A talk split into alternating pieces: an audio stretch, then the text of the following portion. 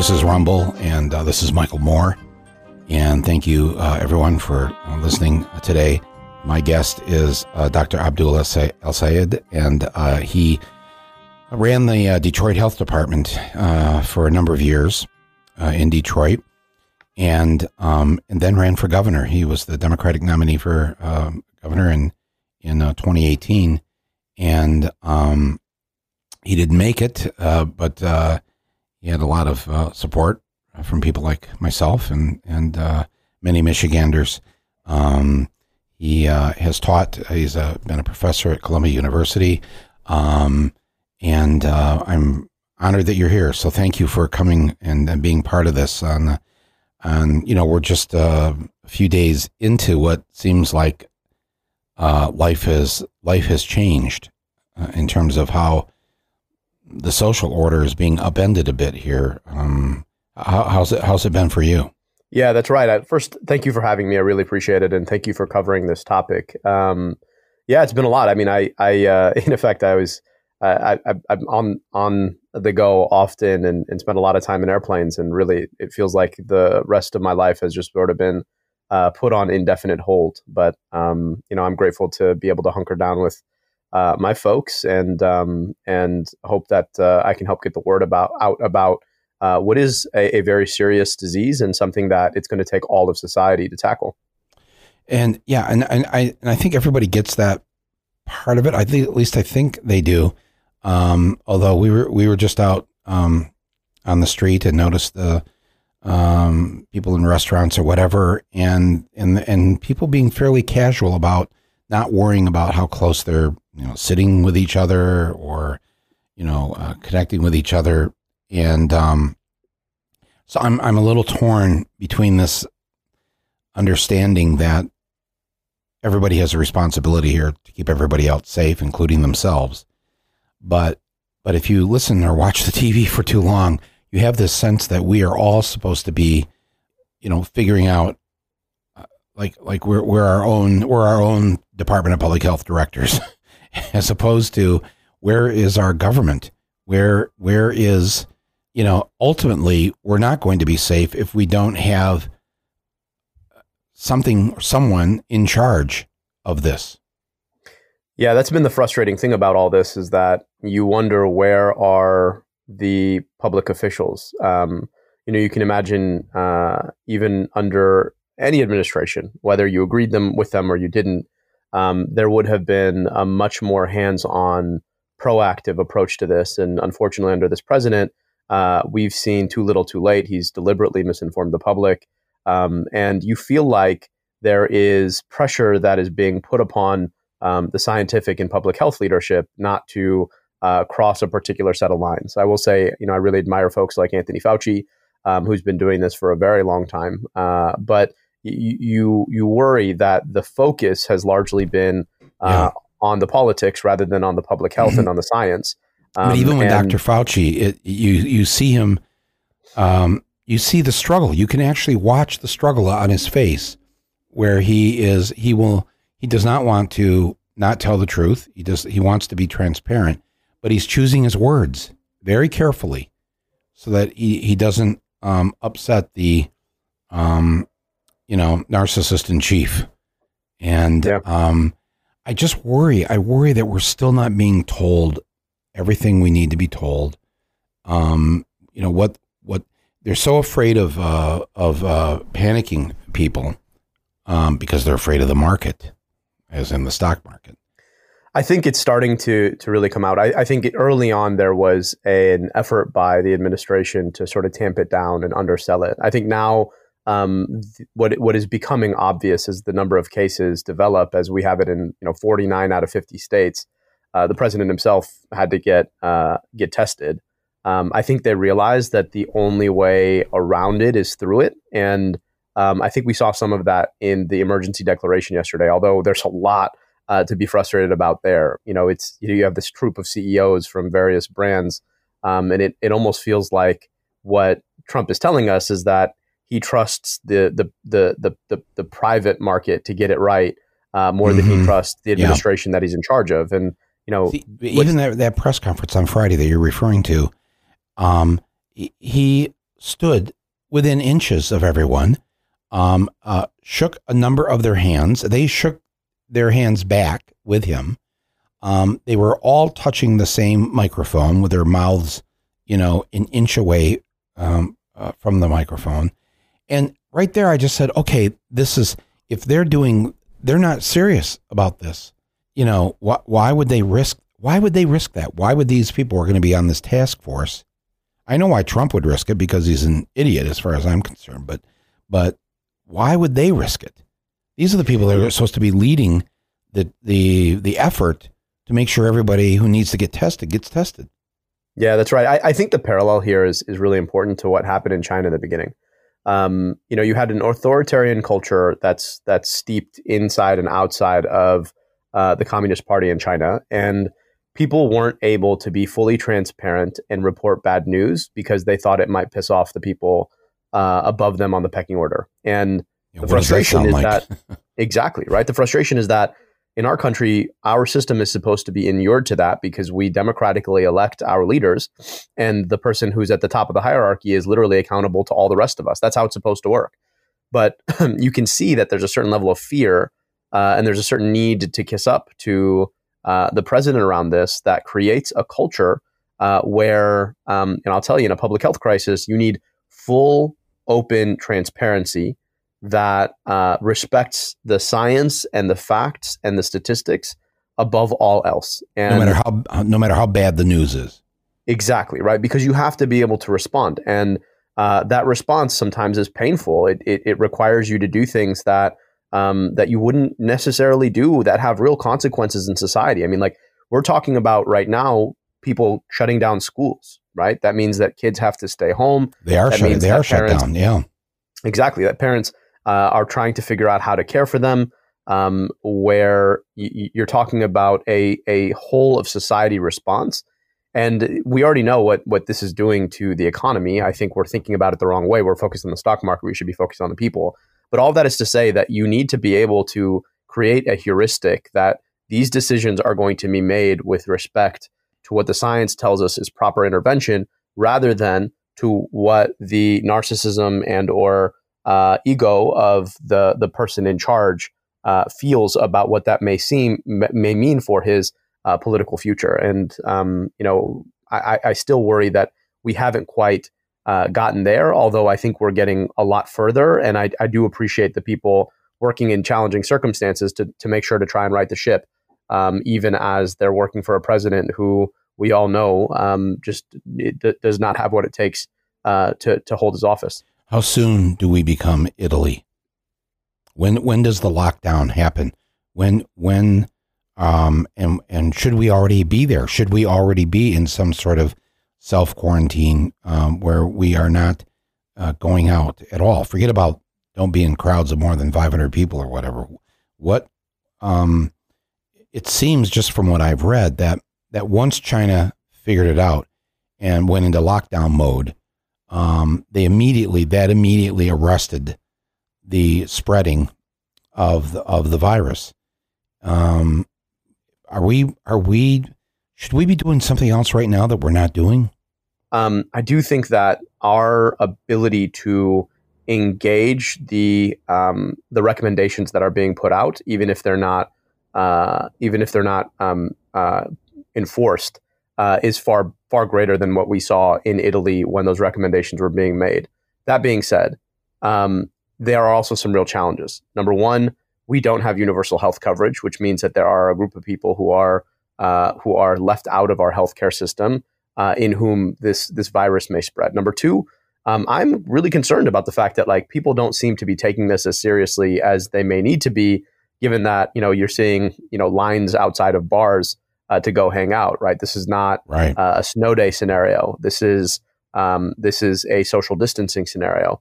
And then number three, I still worry that we don't have the means of being able to identify who is infected and who's not, which eliminates our capacity to contact trace at scale. And contact tracing is the sort of the basic workhorse of public health. You identify people who are exposed, you either isolate them or quarantine them, and then you find their contacts and keep going. And without being able to rule out people who aren't in fact infected, there's some real risk of being able to overwhelm, or of that system being overwhelmed. Because the system can't handle everybody just showing up at the ER today. Go to the ER and get and ask for a test. That's right. That can't happen. That's right. And so actually, just I wrote an op-ed with a colleague of mine that'll come out soon, calling for almost a COVID care system. Right. So we have our healthcare system. COVID-19 is the virus, right? Exactly. COVID-19 is the name of the syndrome that's caused by the virus. And the idea being that, you know, what they did in China was understand that they needed an alternative healthcare system to be able to deal with COVID-19 in and of itself. And that, you know, our healthcare system is already strapped as it is, right? The average wait time is still in the 20 some days to get an appointment. And we know that it doesn't enfranchise people who don't have money. And we know that given the way it works, there's a lot of holes between insurance and the healthcare system itself. Like, what we really need to be able to do is set up a temporary emergency set of facilities in major metropolitan areas all over the country to be able to provide care for people who are triaged into that system. If they have a fever, and they're tested positive for coronavirus, or they're tested negative for the flu or the pneumonia, which are the two most likely things to cause a fever if it's not coronavirus, then they're shunted into that system, cared for in that system, so we don't overwhelm the healthcare system as it is and see a full collapse. How the hell are we going to set up something like that this quickly?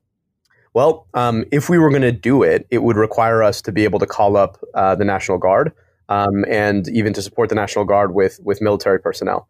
You know, they have the logistics capacity to be able to set up these kinds of facilities quickly in challenging circumstances. They have the authority to be able to, you know, facilitate transit ways into them, and you know, they can be trained up pretty quickly by calling up medical personnel who are either in retirement or even advancing folks like residents or nurses or nurse practitioners who are retired. To be able to oversee groups of guardsmen who can do some of the basic things that are required to care for folks with COVID-19. The nice thing about this disease, if there are two nice things about it, if there are anything nice about it at all. Number one is it doesn't affect children as strongly as it affects adults, and number two, it has a very stereotyped course. Right. People who are suffering from it are going to have very similar symptoms. And so, you know, you don't need to train these personnel up to be able to care for everything. You just need to train them up to be able to care for somebody with this disease and know when to notify medical personnel if and when something happens. I just worry, right, like the numbers that we're seeing in terms of the possible number who are severely ill or need ventilator care are just going to vastly overwhelm what our healthcare system can do on its best day. We don't have enough beds. We don't have enough ICU beds to handle what they say is coming. We don't have enough ventilators. I heard that there's just 60 to 70,000 ventilators in the whole country, and we may need double, triple, quadruple that. That's right. And that's right. And that's the scariest thing. And so when people want to understand like why we're doing all this social distancing, it's because we want to slow down the epidemic curve and make sure that the number of people who need care all at once doesn't overwhelm our ability to provide it. And so that's why slowing it down is so important. It seems like the elephant in the room here, though, is, as you say, okay, so we're the United States of America. We do have this great infrastructure. We have all the technology and the machines and the this and that. Not enough for something that as bad as this could get. But you know, we're the USA. So mm-hmm. But the elephant in the room is that it's not a healthcare system for all.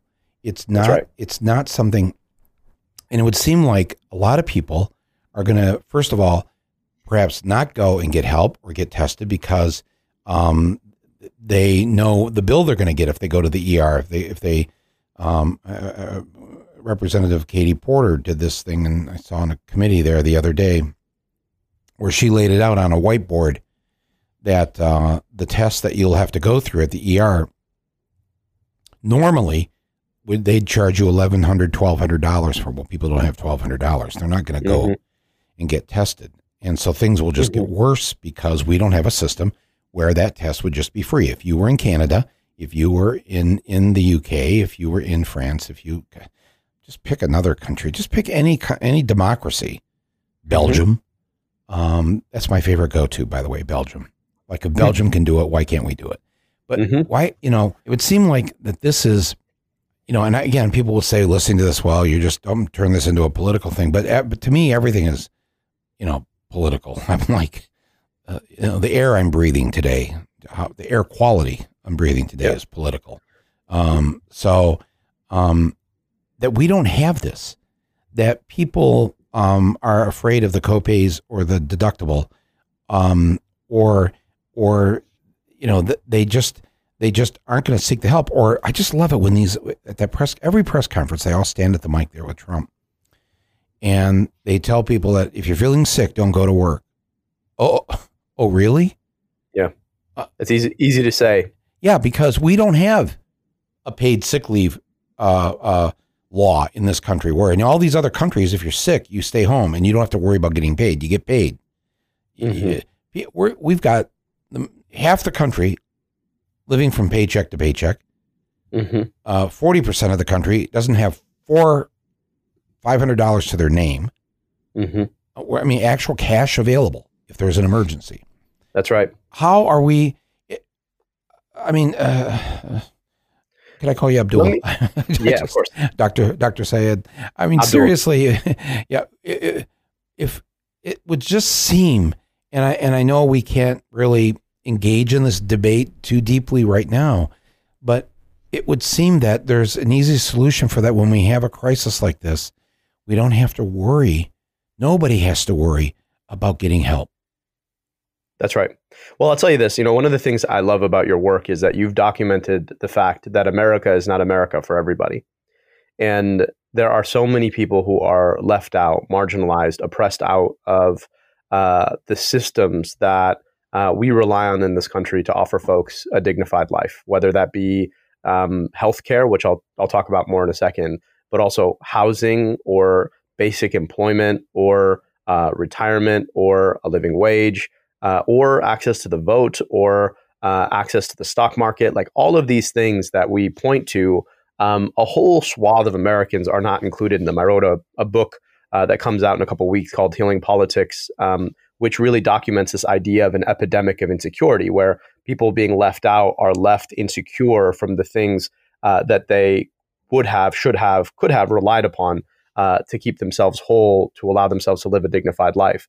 When it comes to healthcare in particular, though, I think it's the tip of the iceberg because, you know, the idea that people are left out of a system that you need for something as basic as keeping yourself alive if something bad happens really typifies exactly what it means to put basic goods and services behind a paywall. And that's what we've done in this country. And we do it all the time so that CEOs like the folks who lined up with Donald Trump at his press conference can make a bit of money off of basic goods and services that other countries in the world have realized just ought to be there for you because you're a human who lives in our country, right?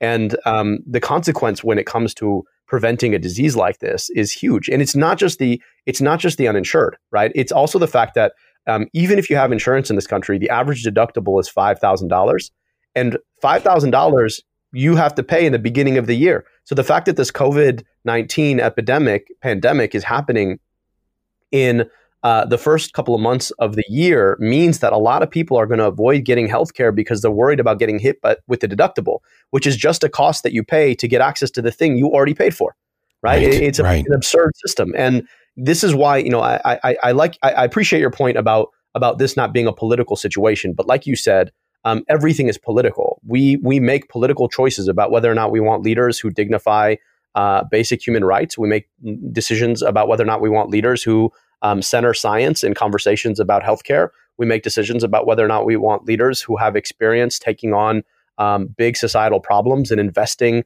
in government's ability to do that. Like those are political decisions that have deep impact on our public health, and they're not outside of the bounds of our conversation when we're talking about how our public health has been mismanaged politically. We have to talk about that, and if we don't, right, then we're failing to hold accountable the very people whom we've given the ability to lead. Okay, so but you live in Detroit, so that means you're essentially, you know, at the narrowest point there of the Detroit River. You're a quarter mile from a country where we wouldn't even be having this discussion about copays and deductibles and whether people are going to be worried about being able to afford it. And I mean, this isn't, you know, this is for those of us, you know, from Michigan, we literally, you know, Sarah Palin used to say, I can see Russia from my front porch. We literally can see Canada. It literally is right there. And it's gotta be a bit maddening. I know it is to people, especially in Michigan. I know people who actually go over to Canada and they purchase their, you know, prescriptions there. I know people that have fake Canadian ID in order to get the Ontario healthcare card that allows them to go to the doctor for free. If they need to go to the hospital for free. I mean, I'm just curious. Have you had these same thoughts as I've had as a Michigan person here, just thinking, God, it's right there. How can they do it? And we can't do it.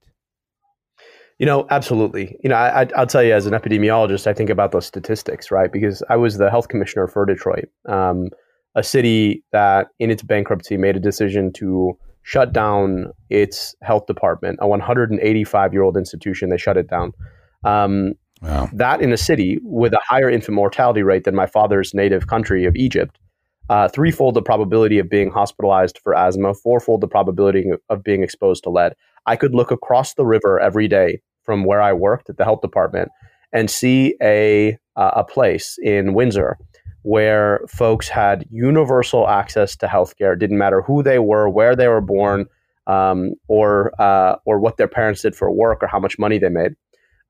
They live 2 years longer on average than we do in the United States, and they're universally happier with their healthcare. And that's because their government has stepped up, and they as a society made a decision to provide every single person in Canada access to health insurance as a matter of a public government good.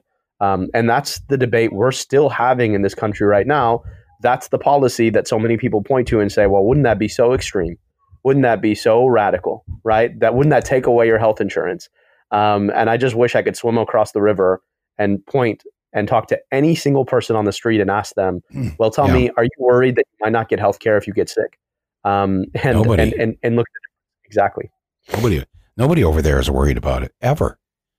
And as soon as they get sick or feel like they're getting sick, they go to the doctor and they nip what they have in the bud, whether it is a cold or the flu, or whether it's that little lump that people put off going to see the doctor about because, you know, it's just, I've had that little lump there for a long time, you know, and you put it off and you put it off and suddenly you're told it's stage 4 and, you probably don't have long to live. The number of people I think that die in this country as a result of not having that immediate and free healthcare that you have in Canada or any of these other democracies in the world. I mean, what would that look like? I mean, tell people, because I mean, you've been following the debates, and you know, and it must be hard listening to Democrats, the more moderate Democrats, argue against a system like Canada's. You know, people don't want to give up their beloved private health insurance and all that. And frankly, I never hear anybody talk about their love of their insurance company. They're constantly fighting with their insurance company to pay the friggin' bill. You know, whether the patient is fighting the insurance company or the doctor's office is fighting the insurance company to get payment. I don't know who loves their insurance company. They love their doctor. Yep. They love the nurses and the people that help them in the hospital. But, you know, I mean, I haven't talked to you during this election season, but I'm just curious, you know, when you're listening to this and you're listening to these descriptions and these comments of the debate, what has gone through your head? How many times have you wanted to leap out of your chair and into the television screen and say, hang on, I have something to say about this? Yeah, it's a deeply frustrating state of play right now for a couple of reasons. A, if you talk at all to the people who are on the wrong side of the health system, which, by the way, is most people, it includes not just the patients who can't get their health care, the 42% of patients who are diagnosed with cancer who have to exhaust their life savings to get cured. But it also means the doctors and the nurses and the staff at hospitals, they know that they're getting nickel and dimed. And why? Because you have CEOs, whether they be for health insurance companies or hospitals or pharmaceutical companies, who are making tens of millions of dollars a year off of this system. And what I wish people could understand, right, is that right now our system exists to exclude people from getting the healthcare that they already paid for. Like, that's the way insurance makes money, right? You pay an insurer a premium every month, and then their job is to hold on to as much of that premium as possible, or force you to pay a little bit more if, in fact, you do get sick and need to pay. They need to pay out for the treatment for your sickness. Meanwhile, they're all negotiating sweetheart rates between each other, the hospitals and the insurance companies, that ultimately end up raising the cost of care on everybody. And who wins in that? It's those CEOs, the C-suite executives, who are telling us that somehow somebody wants to take our healthcare, or spending a ton of money to influence our election, to force politicians to carry their message too. And so, you know, when I hear people talk about Medicare for all who want it, or a public option, like, what I'm hearing are folks who fear what the health insurance industry and the healthcare industry will do or say if they are willing to follow the courage of their convictions and actually stand up for Medicare for all. And it's frustrating to see, because the people who suffer are all the rest of us. And shouldn't our politics be a refuge for us in a democratic society to be able to claim what should be rightfully ours in the richest, most powerful country in the world, which is basic access to healthcare that doesn't go away if you lose your job, that doesn't increase in costs every year, that doesn't force you to hit a deductible paywall if you get sick at the beginning of the year, and yet. Right. And the opponents of this say, well, we can't afford it. We can't afford it. And I say, well, Canada can afford it. Belgium can afford it. Mm-hmm. The Netherlands can afford it. There are also countries that are not in the first world. If you've gone anywhere around this globe, even some of the poorest countries have a universal health care. They're people. They don't have the facilities that we have. They're poor, but they have an ethos that says anybody who gets sick must be helped. And it should have nothing to do with how much is in their pocketbook or in their wallet. And can you walk people through what they're calling a Medicare for All program, but a Canadian style system? What Sure. that would look like? What would that look like to the average person listening to this?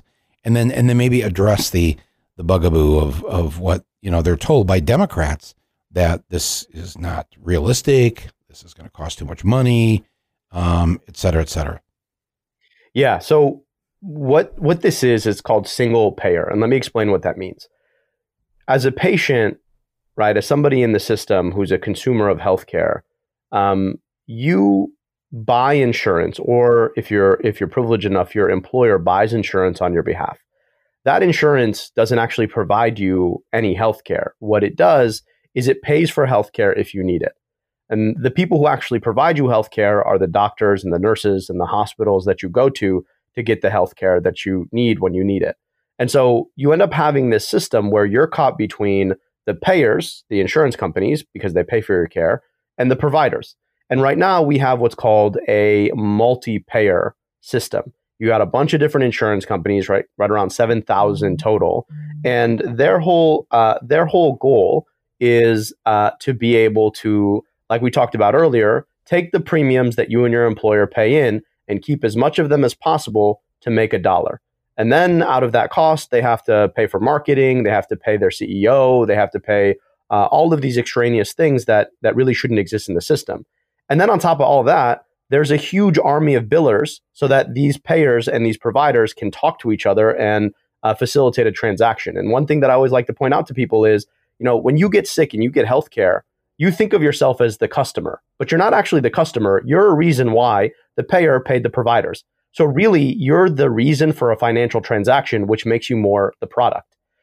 What single payer healthcare does is that it eliminates all of those extra payers and creates one single payer, one insurance, which is the government. And the reason that that's so powerful is a couple of things. Number one, you don't have to worry about who's paying into the payer because you're a resident of the United States of America, right? You get access to that care. And so that's coverage for everybody all the time, anywhere, anytime, doesn't matter the circumstance. Number two, because there's one payer, it creates what's called a monopsony. Now, everybody knows what a monopoly is. A monopoly is a single seller of a good. And if you have a monopoly, if they're the single seller, they can manipulate the price. A monopsony is the demand version. There's a single buyer of the good, which means that they also can manipulate the price, meaning that the government can negotiate down the cost of healthcare for all of us. And then three, that army of billers that you have to have in the multi-payer system that we live in right now, that goes away because everybody knows how to bill that one single payer, which is Medicare for All. And so this system is so much more effective, so much more efficient, and so much more equitable than the system that we have right now. The big difference is that you don't have millionaire CEOs scooping up a huge amount of money off the top of the system. And I'm okay with that. So why are we told that we can't have this? Why are we told that we can't afford this? If everybody else can, this is just so baffling, I think, to a lot of people.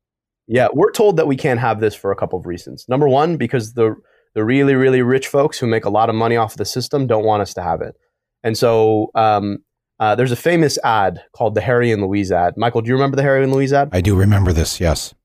So back when the Clintons tried to reform healthcare, and it wasn't at all as sweeping as Medicare for All, the insurance industry thought that it might hurt their bottom line. And so they ran this ad called Harry and Louise. And it was this sort of fictitious couple who could have been your next door neighbors in some suburban community somewhere in America. And they say that the famous line is when they choose, we lose. Here's the thing. The health insurance industry has been scaring us that that Medicare for All would take away our quote unquote choice, even though actually the health insurance industry actually takes away our choice because they limit what doctors we can see and what doctors we can't by putting them in network or out of network. Whereas under Medicare for All, everybody's in network because everybody has the same insurance. Two, they tell us that it's too expensive because they point to these huge numbers and say, well, it would cost $20 trillion or $50 trillion or whatever, how many trillion dollars they want to point to. But what they don't realize is that our healthcare system right now costs that much. The difference is how it's paid for and who pays.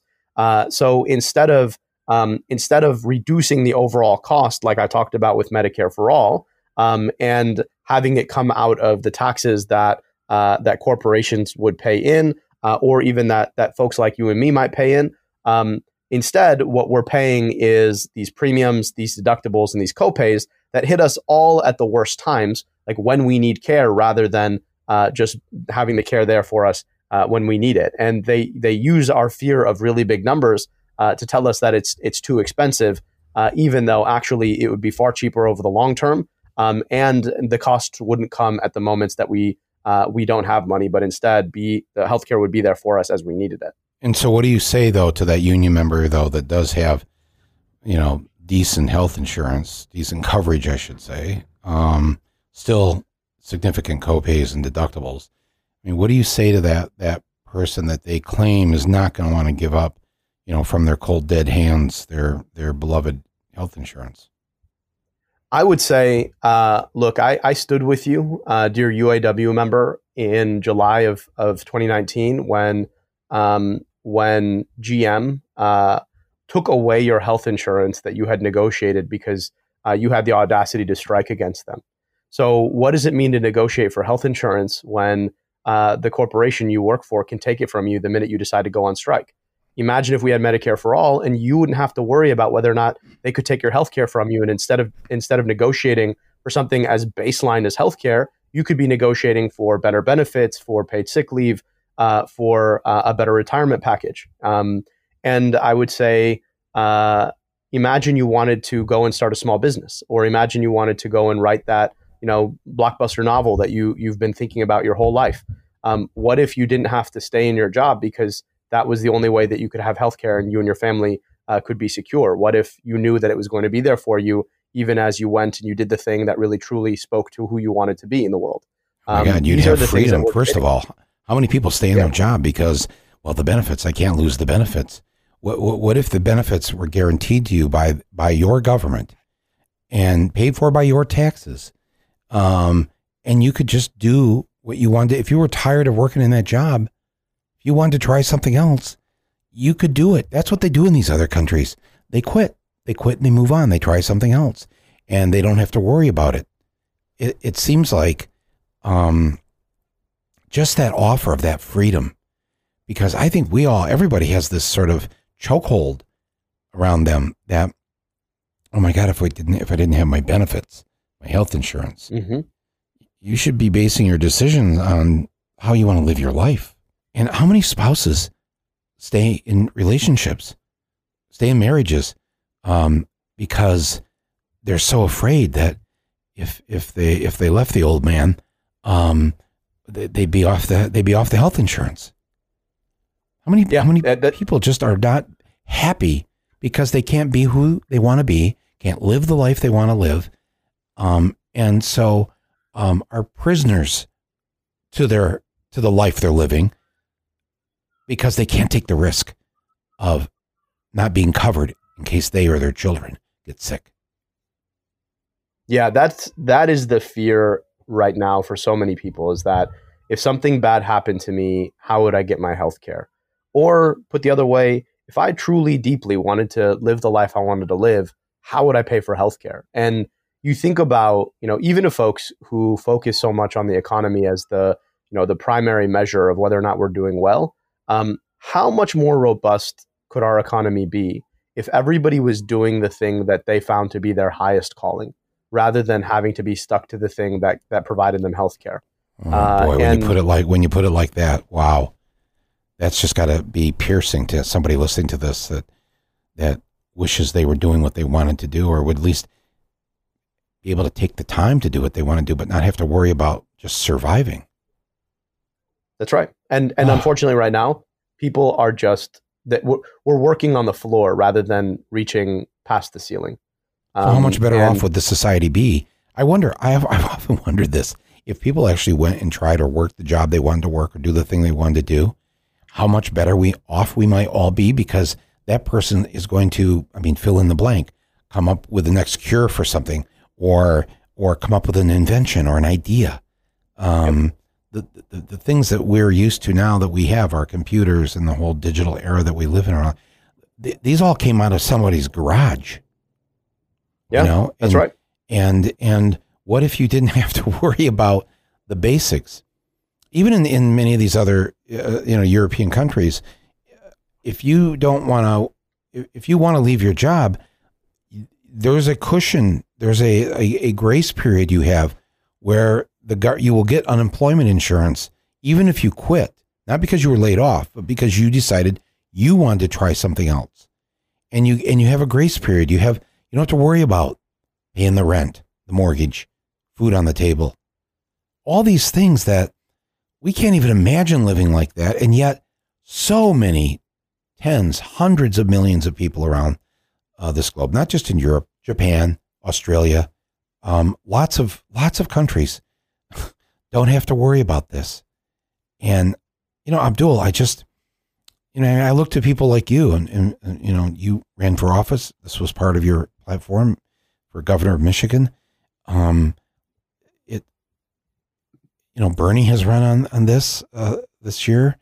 It's so funny. All the exit polls in every single primary, the majority in every state, including states like Mississippi and Alabama, have said they prefer a Medicare for All program.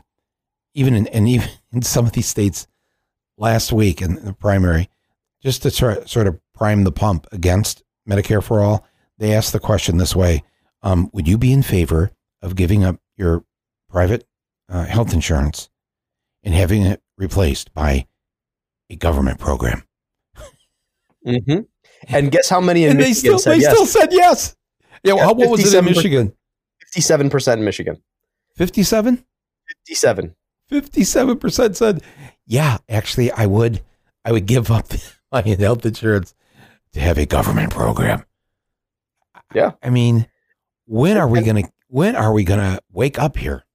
And that's the thing I always tell folks. I'm like, look, the future is with us on this. And I think, you know, in particular, my generation who graduated into the worst recession in modern history, who has been strapped with $1.5 trillion in debt simply to get an education, who is watching the clock count down on the globe itself, who realizes that they're getting nickeled and dimed by a bunch of millionaires to have their healthcare behind a paywall. Like, our generation realizes that this is the future. It's only a matter of time. And so I always tell folks, I'm like, look, it's not about any one election or the next election. It's about the steady drumbeat of progress in the direction of empowering people in our country to live the lives that that we know we all deserve, simply because we're human and because human flourishing requires it. And so I think time is ticking, but history is on our side. Yeah, I'd like to. So you're optimistic. I mean, I hear this in your voice. You think it's just really a matter of time, and as older people leave us, a younger generation understands us. I mean, all the polls show that millennials, the Gen Z kids, everybody younger already gets this. And you know, I don't have the privilege not to be optimistic, right? And I see these young folks working and agitating every day, and I also know that there's something extremely hopeful about how far we've come. You know, you look at what Bernie has been able to do over the last 5 years in terms of moving our public conversations. It's frankly unprecedented. We've never seen anything like it in terms of moving a set of issues onto the national paradigm. That are fundamentally reshaping and forcing us to rethink how we live our lives and why. And so, you know, I'm a younger man, but I also appreciate that the sweep of history is very long, and sometimes you work and you work and you work for something, and then all of a sudden it happens. And so, you know, our job is to continue to push for that work to center the people who are on the wrong end of some of these bruising, punishing systems of insecurity. And to empower them by being able to believe in human dignity and what can happen when we all choose to invest in it. Mm. What would you say to people listening to this right now? What can they do in their daily lives, individually or collectively, with their friends, their neighbors, if they belong to a group or whatever? What can they do to help move us closer to that day when nobody has to worry about going to the doctor? Nobody ever has to worry about if they come down with an illness, if they contract the coronavirus or whatever, that's okay. The system is here to help you. And we're going to build a system that's going to be able to have the things that we need to help you. Yeah, I'll say four things. The first is, given that we're in the context of a coronavirus pandemic, I would say listen to your local and state public officials. Make sure to keep you and your loved ones safe. The second thing I would say, though, is have a conversation with the people you know disagree with you, and don't focus so much on winning the argument. Focus on winning the future. And when they realize that you're speaking to them from a place of concern because you care about them as human beings rather than caring about proving yourself right or proving themselves wrong, then people are a lot more receptive to the message. The third, I'd say, is, you know, leverage your story. Everybody has a story of how this absurd system has mistreated them and the hazards it's created in their lives. And I would share that story. I'd share it widely. I'd think about how to tell it well, because your story is the most powerful thing. And then four, you know, find the young people in your life, whoever they are. And for me, right, it's my 2-year-old little daughter, and believe in them. And if you believe in them and you empower them and you work for them, you'll find that you can do, and you're empowered to do things that you didn't think were possible. Mm. Wow. Those are great words to hear, and doable. Everyone who just heard that can do those things. Mm-hmm. And starting with, for today, take care of yourself, because you're no good to everybody else if you get sick. It seems like, just swinging back to the coronavirus thing here for a second, that you know, you and I are talking about trying to create a system that covers everybody, and we all, you know, it's all for one and one for all. We're all in this together. We're all in the same boat. And yet what we're being told this week is stay out of the boat that everybody else is in. Don't separate yourself from people at a time when we need to be with people more than ever. It's a weird dichotomy when you hear it, when you think about it, right? And even just, this as a doctor, even when you're sick, when a patient is sick, psychologically, you don't want to be removed from people. You want in need the love and support, and intimacy from others. That is its own drug that we all need. How do you square that in this moment that we're in right now? Well, I'd say a couple of things. Number one, all that we're doing right now, we're doing for each other, right? You may not be the one who gets very sick from this coronavirus, but it may be somebody that you love. And so you're keeping yourself healthy and social distancing so that you can protect them, right? And so it really is a collective act. The second is that, I'm grateful for technology that, you and I can talk from Michigan and New York, and we can talk to folks face to face in ways that we never could in the past. Take advantage of that, and call folks and tell them you love them and tell them that you care about them and that you're thinking about them and that you hope that they stay safe. And then lastly, for the folks that you are with, right? I don't often get to spend as much time with my wife and daughter as I'm spending right now. And so I'm going to take advantage of it. And I think that's a really clear benefit too. And so, doing the things that you can to remember why you're doing this, who you're doing this for, and who you're doing this with, I think can be really powerful. Yeah, I was talking to a couple of friends yesterday. We were saying, well, now that we're in this sort of new world order of how we're living our daily lives, a lot of people aren't going to work. They're working from home. The kids are home now in many, many states. Maybe by the time we finish this conversation, it'll be most states where school is out for a month, school is out for the rest of the year. So in a way where maybe in the old days, the way we were raised where, there were parents that were home when we got home from school, now everybody's home with the kids all day long. And I've heard, numerous comments and jokes about that, because it really isn't something that we're used to, but it also is a moment where we can take advantage of this, that we can come closer together, that we can do things that we maybe normally don't have a chance to do because we're in the rat race. And maybe somebody who's listening to this will decide, now that we're all in our sort of quiet room right now, I've always wanted to do X, whatever the X is. I always wanted to learn how to, to paint, to write a poem, I think I'm good at music. I have no idea how to write music, but maybe I'm just going to turn on the microphone and just start singing. I mean, you could go down a whole list of things. Or how about all those books that you've been wanting to read all these years?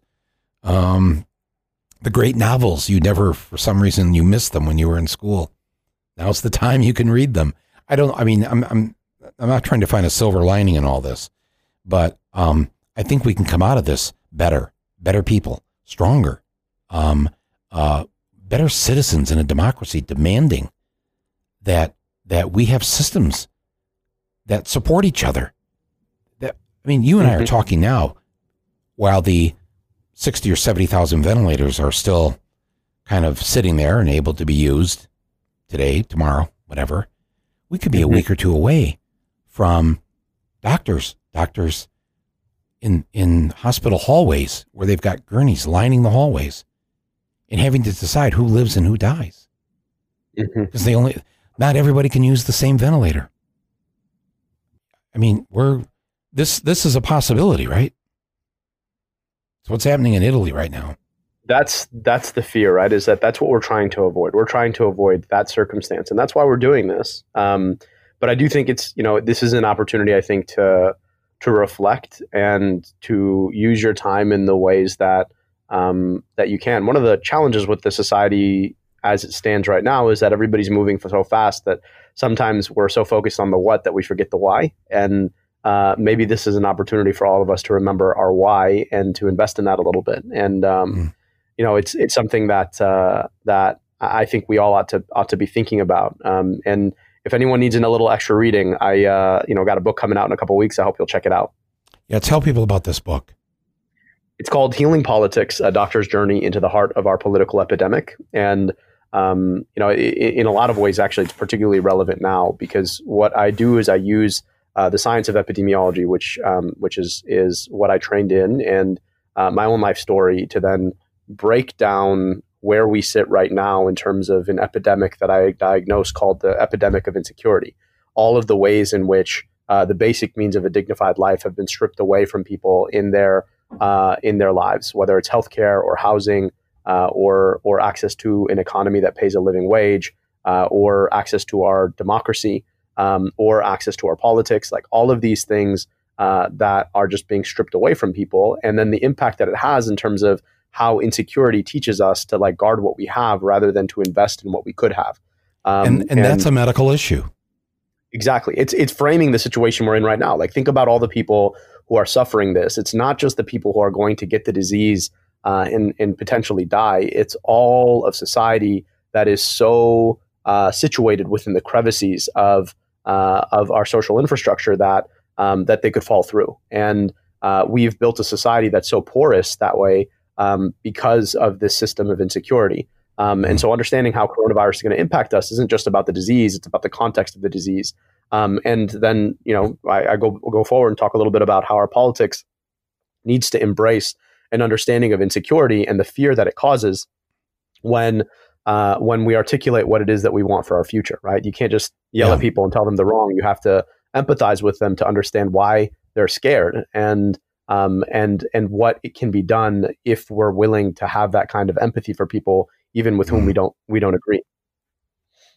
And I think those in power know that the more insecure we feel, the more fear we have, the more anxiety, the more pressure on us, the more demoralized we are, the more debilitating it all feels, the despair, all of that. These are weapons against us that keep them in power, that keep the status quo, the status quo. That's right. Nobody has weaponized insecurity like Donald Trump has. Yeah. And that's exactly what he's done. He's politically weaponized insecurity against us. And if we want to be able to defeat him, then we have to find the antidote. And the antidote isn't yelling louder. The antidote is understanding and asking why people are in pain, and how we can communicate, right? Truth to pain. We often talk about truth to power, and I don't think anybody on the left has trouble with that. What I do think is that we have trouble speaking truth to pain, and that's because sometimes we can't find our empathy to appreciate why people are in pain and what pain does to people when they're making hard decisions. Wow. Just before we go here, tell me, what are you doing to keep you and your family safe right now? What have you changed? How are you living today, tomorrow? What are you planning? What is your plan B if things get worse? I'm just curious, as a doctor, you know, what can we learn from what you're doing?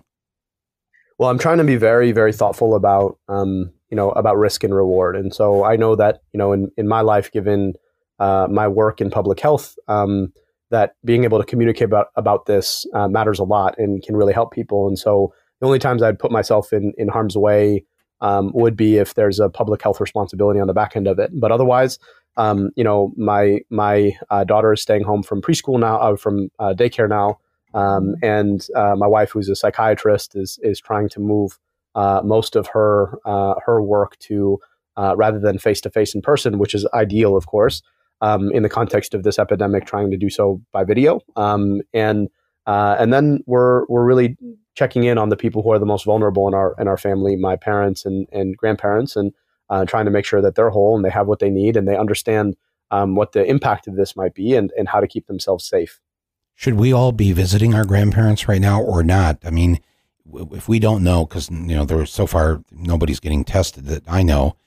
What kind of risk are we going to be responsible for the deaths of our grandparents because we've had personal contact with them, because we hug them and we kiss them and we. I always tell folks in this context, call, don't visit. and make sure that they understand why you're calling and not visiting, right? In certain circumstances, if you need to be there to care for a senior relative, then that's a different story. And you just got to take extra care to make sure that you are not exposing yourself and then exposing your loved one. But if you don't care for them actively every day, the best approach is to call, don't visit, check in. You know, it may be that you need to do some grocery shopping or something for them, and that's fine. But then, just leave them at the door, give them a call and say, hey, I left them at the door. And they should be very diligent just to wipe stuff down as it comes into the house. But, over time, this is going to, as the number of cases grow, the risk increases. And we've just got to start really thinking about making sure that we're keeping ourselves from being a vector and protecting those who are most vulnerable to this. And what about your book? Are you going to go out on a book tour, or have they canceled that? Or so sadly, I had a 39-stop book tour set up all over the country, and we've had to cancel it. We're hoping to reschedule some of the events for August and September, but at this point, it's just not. It would be irresponsible as an epidemiologist who wrote a book about an epidemic to create events where people might spread an epidemic that's happening amongst us, and so we canceled the whole thing. And hoping that folks will check out the book via other means, and so it's hard, but honestly, I'm super privileged when it comes to this, and like a lot of people have it so much worse, and so I'm just really grateful that my family and I are healthy and safe, and that we're not in a situation where all of our means are potentially lost, and so I'm really just grateful. I'll remind people to read your book, and because I think you have brought so much to the conversation. Those of us in Michigan who have known you and admired you, grateful to you for speaking up as a doctor. I'll just remind people the title of the book again. It's called Healing Politics, A Doctor's Journey into the Heart of Our Political Epidemic, our political epidemic.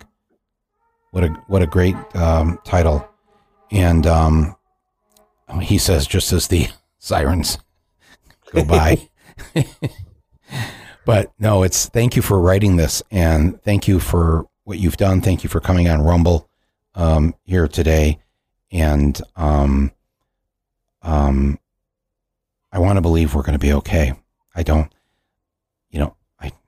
obviously, none of us can guarantee that, but I think this is a great time to be talking about these issues. Obviously, taking care of ourselves and each other, but also let's not ever find ourselves in this situation again, where so many millions of our fellow citizens who are being told to stay home can't stay home, have to work, or can't go to the doctor because of the sticker shock of that bill at the ER. All of this is so wrong and immoral to me. And next time around, there will be a next time. We will have viruses and things. They are part of our natural system. But next time around, I won't have to talk to you about this, maybe. I hope not. And let's stay safe out there, and let's remember this and make sure we're always fighting for a more just, equitable, and sustainable world. Yes. Thank you so much. Thank you for saying that. I've been talking to Dr. Abdul El-Sayed, the former health commissioner, head of the Department of Public Health in Detroit, Michigan, former candidate for governor of Michigan, and I've seen you out there on the campaign trail for the senator from Vermont. So thank you for all that you've done, and thank you all of you who've been listening to this. And we'll probably be back again tomorrow. We're doing a series of these each day or every other day while we're in the middle of this pandemic. And I hope to bring you further information and thinking that perhaps you're not getting from the mainstream media. So that's what I'll continue to do. This is Michael Moore. This is Rumble. Thank you for listening. And thank you, Dr. El-Sayed. Thank you. I really appreciate the opportunity. Be well. You too.